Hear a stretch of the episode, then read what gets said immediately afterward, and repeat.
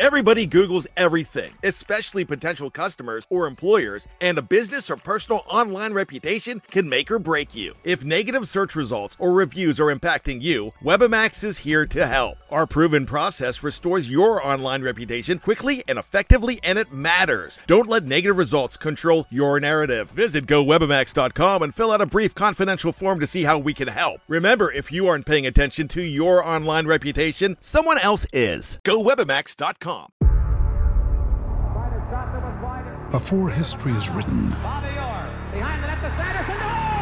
it's played. Before it's frozen in time, it's fought one shift at a time. Before it's etched in silver, it's carved in ice. What happens next will last forever. The Stanley Cup Final on ABC and ESPN Plus begins Saturday. Another day is here, and you're ready for it. What to wear? Check. Breakfast, lunch, and dinner? Check. Planning for what's next and how to save for it? That's where Bank of America can help. For your financial to-dos, Bank of America has experts ready to help get you closer to your goals. Get started at one of our local financial centers or 24-7 in our mobile banking app. Find a location near you at bankofamerica.com slash talk to us. What would you like the power to do? Mobile banking requires downloading the app and is only available for select devices. Message and data rates may apply. Bank of America and a member FDIC. When you need mealtime inspiration, it's worth shopping Kroger, where you'll find over 30,000 mouthwatering choices that excite your inner foodie. And no matter what tasty choice you make, you'll enjoy our everyday low prices, plus extra ways to save, like digital coupons worth over $600 each week. You can also save up to $1 off per gallon at the pump with fuel points. More savings and more inspiring flavors make shopping Kroger worth it every time. Kroger, fresh for everyone. Fuel restrictions apply. Welcome back to the Spartan Pride Podcast. Jonathan Shop here with you on the Fans First Sports Network, and we are in the middle of summer. Welcome to July. Whether that's good, bad, ugly for you, I hope you had a good 4th of July holiday. And we are now in the final month before the 2023 season begins. I am looking forward to it. I'm sure you're looking forward to it. There's a decent chance you're just catching up with this before then. If so, thanks for coming by. What we're doing is taking a look back at the 2013 Michigan State Spartans, which many of you know are one of the best teams in Michigan State history. We've been doing that for a number of weeks. We're going to continue it all the way through August. Last week was the Notre Dame review where we looked at the outlook moving forward, the article I wrote before the game. Then we looked at the game itself, which of course is one of the most controversial in Spartan history. And this week, we're going to look at Iowa, which was the game after Notre Dame back in 2013. We'll do a little look back at the Outlook Moving Forward article, which is reflections on Notre Dame and looking ahead to Iowa. This is actually one of the more interesting articles from 2013 as I look back at it. We'll talk about the game itself and then what's next on the Spartan Pride podcast. Here, part of the Fans First Sports Network. Ryan Reynolds here from Mint Mobile. With the price of just about everything going up during inflation, we thought we'd bring our prices down. So to help us, we brought in a reverse auctioneer, which is apparently a thing. Mint Mobile unlimited premium wireless. Have to get 30, 30, bit to get 30, bit to get 20, 20, 20, bit to get 20, 20, bit to get 15, 15, 15, 15 just 15 bucks a month. So, Give it a try at mintmobile.com slash switch. $45 upfront for three months plus taxes and fees. Promo rate for new customers for limited time. Unlimited more than 40 gigabytes per month. Slows. Full terms at mintmobile.com. Jonathan Shop back with you. Chase It Again is the name of the series that's posted on the Spartan Pride Substack. What that is, is basically reposting of the exact articles I wrote during the season of 2013 back at Spartan Nation. For those of you that read it, and there were hundreds of thousands of people that were reading this stuff, thanks very much. If you remember reading it, that's very impressive. I don't know about you. I don't remember too much about what I read 10 years ago. But that's what we're doing. We're going to be doing it all the way through August. There'll be other editions of the Spartan Pride podcast too, if you're not interested in looking back. But we're going to be looking back and continuing with Iowa today. And as we go through July, the plan is to have two episodes a week of the Spartan Pride podcast. One of those for most weeks will be a look back at a given week's game. Now, let's take a look back at the outlook moving forward. You know, interesting stuff in here that stood out as I looked back, including just the basic idea that Michigan State's offense was in a rut. There were no explosive plays to that point in the season. And really, as we look back and we talked to Coach D about this at MSU Atlanta Day when he gave us an exclusive to talk about this 2013 team, it had been one year nearly to the day since Michigan State lost Fou Fonoti, a starting offensive lineman, and Travis Jackson. That was a really big deal. And Notre Dame was maybe the first week in a long time in a big game that Michigan State had really controlled the offensive line. At that point in 2013, we still didn't know what was to come. The offense was really struggling for explosives. And when I look back, I noticed that, you know, this was really the first time that Fonoti and Jackson were back on the field together. Now, there's a note in this article that is extremely interesting, and I would like somebody to ask Nick Saban about in a couple of weeks at SEC Media Days.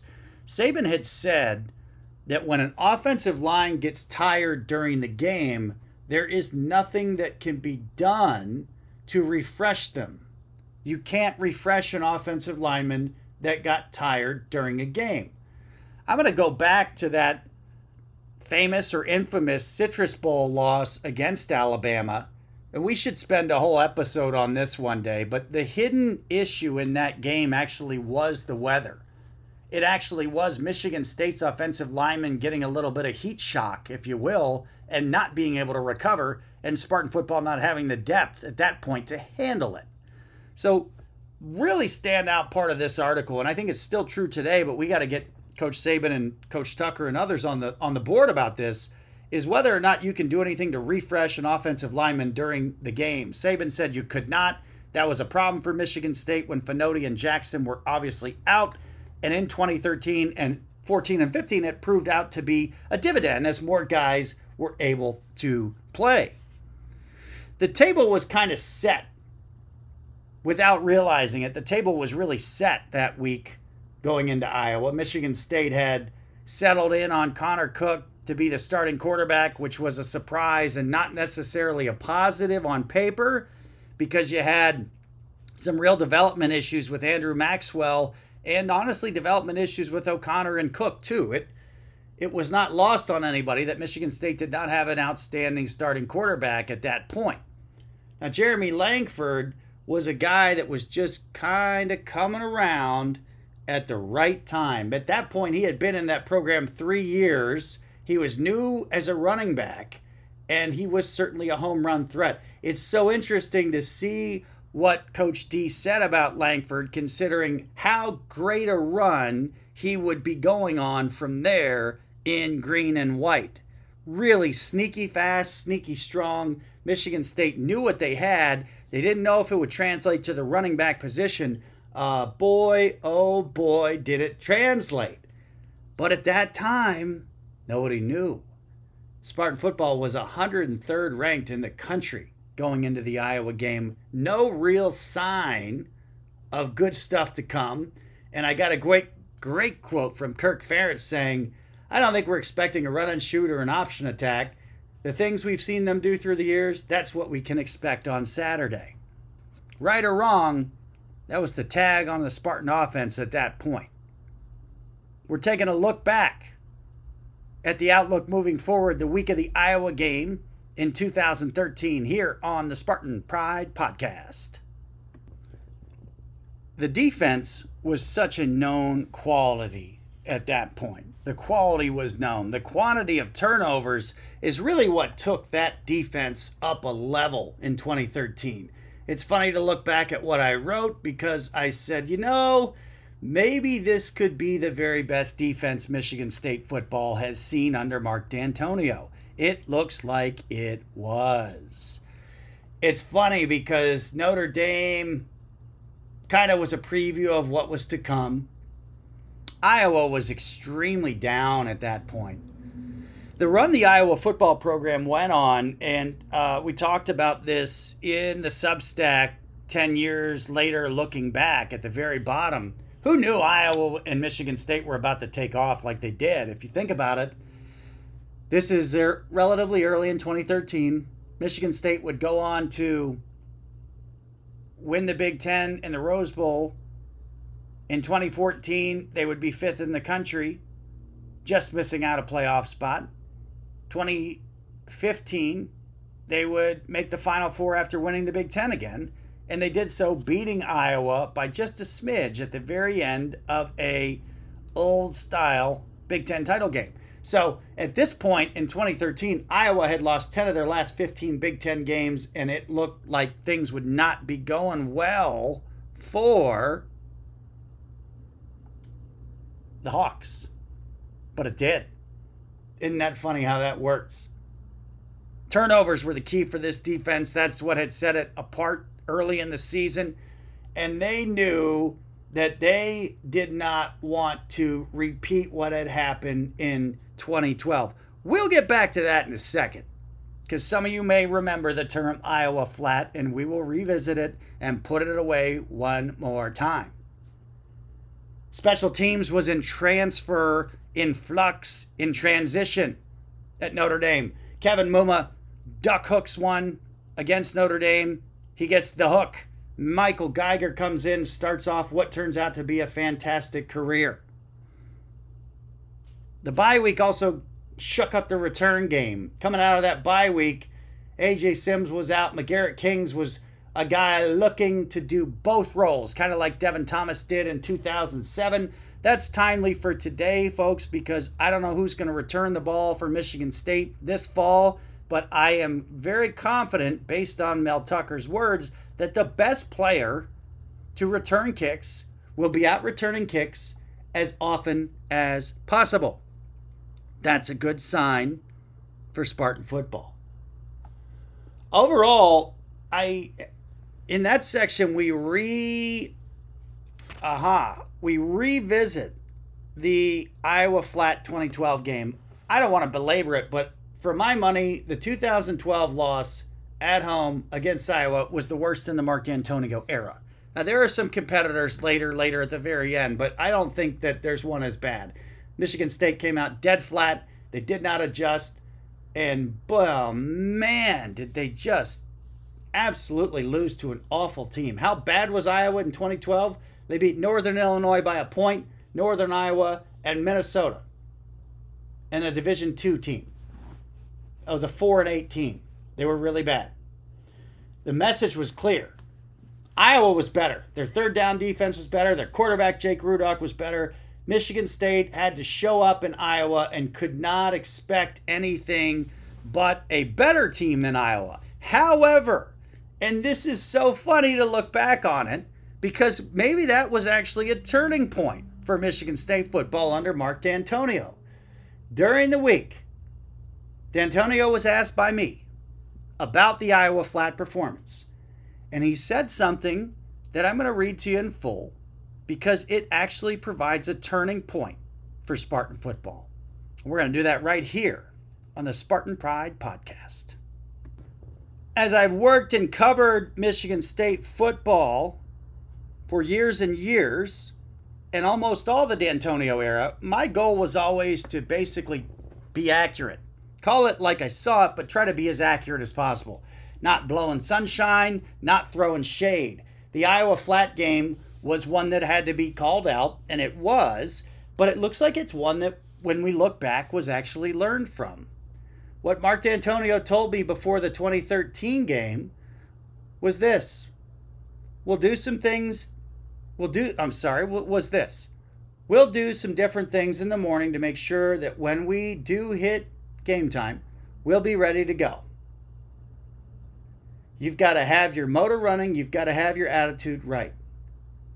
So this was before Dantonio came up with the idea of keeping the lion in the cage and all the other taglines and really the mentality shift that Michigan State football had in 2013, 14, 15, uh, through 2017, through uh, really as long as they could. You could argue that that there wasn't a lot at the very tail end of the Dantonio area, but that's for another show. For the bulk of Michigan State's phenomenal run with Mark Dantonio, which is 13, 14, 15, and 17, things actually had changed. And perhaps they changed from the Iowa flat game because there's not a lot of flat performances after that game and that great run that Michigan State had. It is a very interesting thing to look back at, something that Michigan State and Mark Dantonio should be commended for because whatever they changed, they stuck with it, they evolved from it, it worked big time.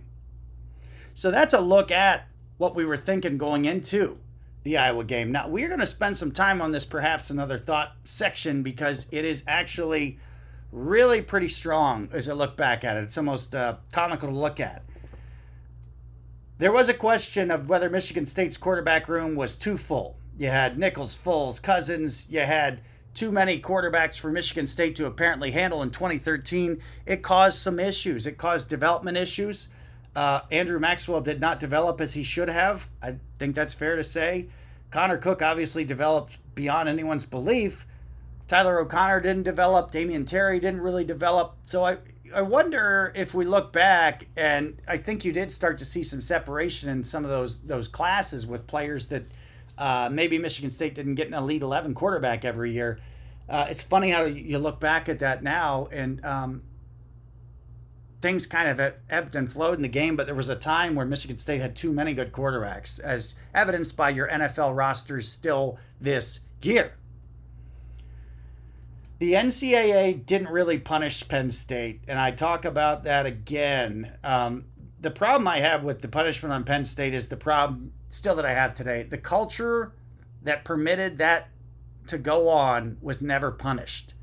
The culture at Penn State, it's not all the fans, for God's sake, but the culture needed to appreciate just how bad that situation was. The way to do it was to give Penn State a two year death penalty. By this point in 2013, it, it so far beyond moved in the past that I felt like it needed to be mentioned.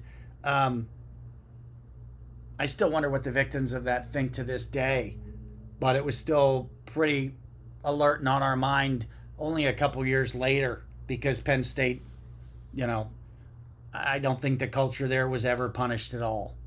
They never really had time to sit and think, like, wow, how did this possibly go on? Scholarship reform was a note that I made. I'm not the only one that ever had this idea, but it was an original idea. I'm sure other people across the country thought the same. This is me in 2013. What if scholarships covered each day of the week except game days? And on game days, college football players were paid just like any other university student employee. I mentioned that to some Big Ten coaches, and they thought it was an interesting idea. If I recall, some thought it was a great idea. A couple said they hadn't thought of it before. I would present to you that had that become the case somewhere in the middle 2015s, college football does not look as ridiculous, out of control, and airborne as it does right now. It is right now shot out of a cannon, and no one knows where it's going to land, and nobody's got a safety hatch, and it's kind of ruining the game for a lot of folks across the country. It was not an issue in 2013, but some of us were thinking and writing about that then. So if you hear anybody say, well, nobody could have seen this coming, they're not correct. They're dead wrong. No Big Ten rivalry is more overhyped than the Little Brown Jug. I wrote that. Of course, that's true. It remains true. Uh, the Little Brown Jug is a nothing. The jug is more famous than the game. It's really not a big deal. I wouldn't put it in the top four. I wouldn't even put. I don't know if it's a top five rivalry in the Big Ten. It's probably not. You know, you've got the great axe game up there you got Michigan, Ohio State. You got Michigan State, Michigan. Um, you've got uh, Wisconsin, Iowa. I, I don't think that Brown Jug is anywhere on the radar. So that's us looking back at the outlook moving forward on there. You know, it's funny when you look back at 2013, what would become of these two teams? It's funny how well this writing aged. And we're going to take a quick look back at that ball game 26 14 win by Michigan State to wrap up this edition of the Spartan Pride podcast. Michigan State goes into Iowa City. It doesn't start very well. Michigan State is down 14 to 10 at halftime. likely kicking trash cans, kicking themselves, kicking them themselves in the tail. And the second half comes out and they flatten Iowa 16 nothing. So Michigan State wins 26 to 14. They go to 4 and 1. They're 1 and 0 in the conference and off they are going. That defense, the snarling Narduzzi's as I called them, holds Iowa to 23 yards of rushing. That's not many. As you know, and as you'll be reminded as soon as a Labor Day weekend, the goal of any defense is to make the opponent one dimensional. Iowa running the ball for 23 yards as nearly zero dimensional. It's kind of a wild card that they scored two at all in that game. Michigan State won the turnover battle 2 to 1. Two interceptions for Darqueze Dennard, one of the great Michigan State quarterbacks of the modern era. There are other seeds that are planted in this game, not just Dennard, not just the defense that's beginning to dominate on the line of scrimmage and with the run defense. Michael Geiger kicking three field goals, and big time Benny Fowler, one of my favorite receivers from the Dantonio era, with a 37 yarder. Oh man, there's some seeds that are about to germinate with this 2013 team. How about Michael Sadler? Do you remember this fake punt? Sadler fakes a punt, takes it 25 yards. It really was the thickest level of seal that Michigan State put on Iowa that day. That was one of those where the mentality was we are going to take this game. We are not going to hang around and see if the Hawkeyes will give it to us. We are flat going to take it. And they did. The Spartans would win 26 to 14, really flattening Iowa and suffocating them in the second half. Some folks have looked at this. I believe Dantonio and Cook in the past have looked at this as kind of a takeoff point for this team. I did not see it as a takeoff point, but I do appreciate that this was kind of the starting point, not necessarily the let's find the high gear point, but the starting point of okay, we have the pieces to do what we want to do, contend for and win the Big Ten and compete at a national level.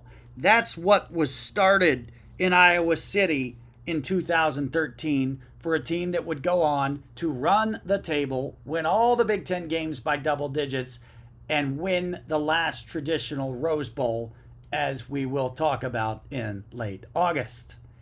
This is the Spartan Pride Podcast. I am Jonathan Shop. I appreciate your time. Your time is your currency as a listener. I appreciate it. I hope you enjoyed it. Spartan Pride Podcast at gmail.com. If you have any thoughts to share, we will be back soon with another edition of the Spartan Pride Podcast right here on the Fans First Sports Network.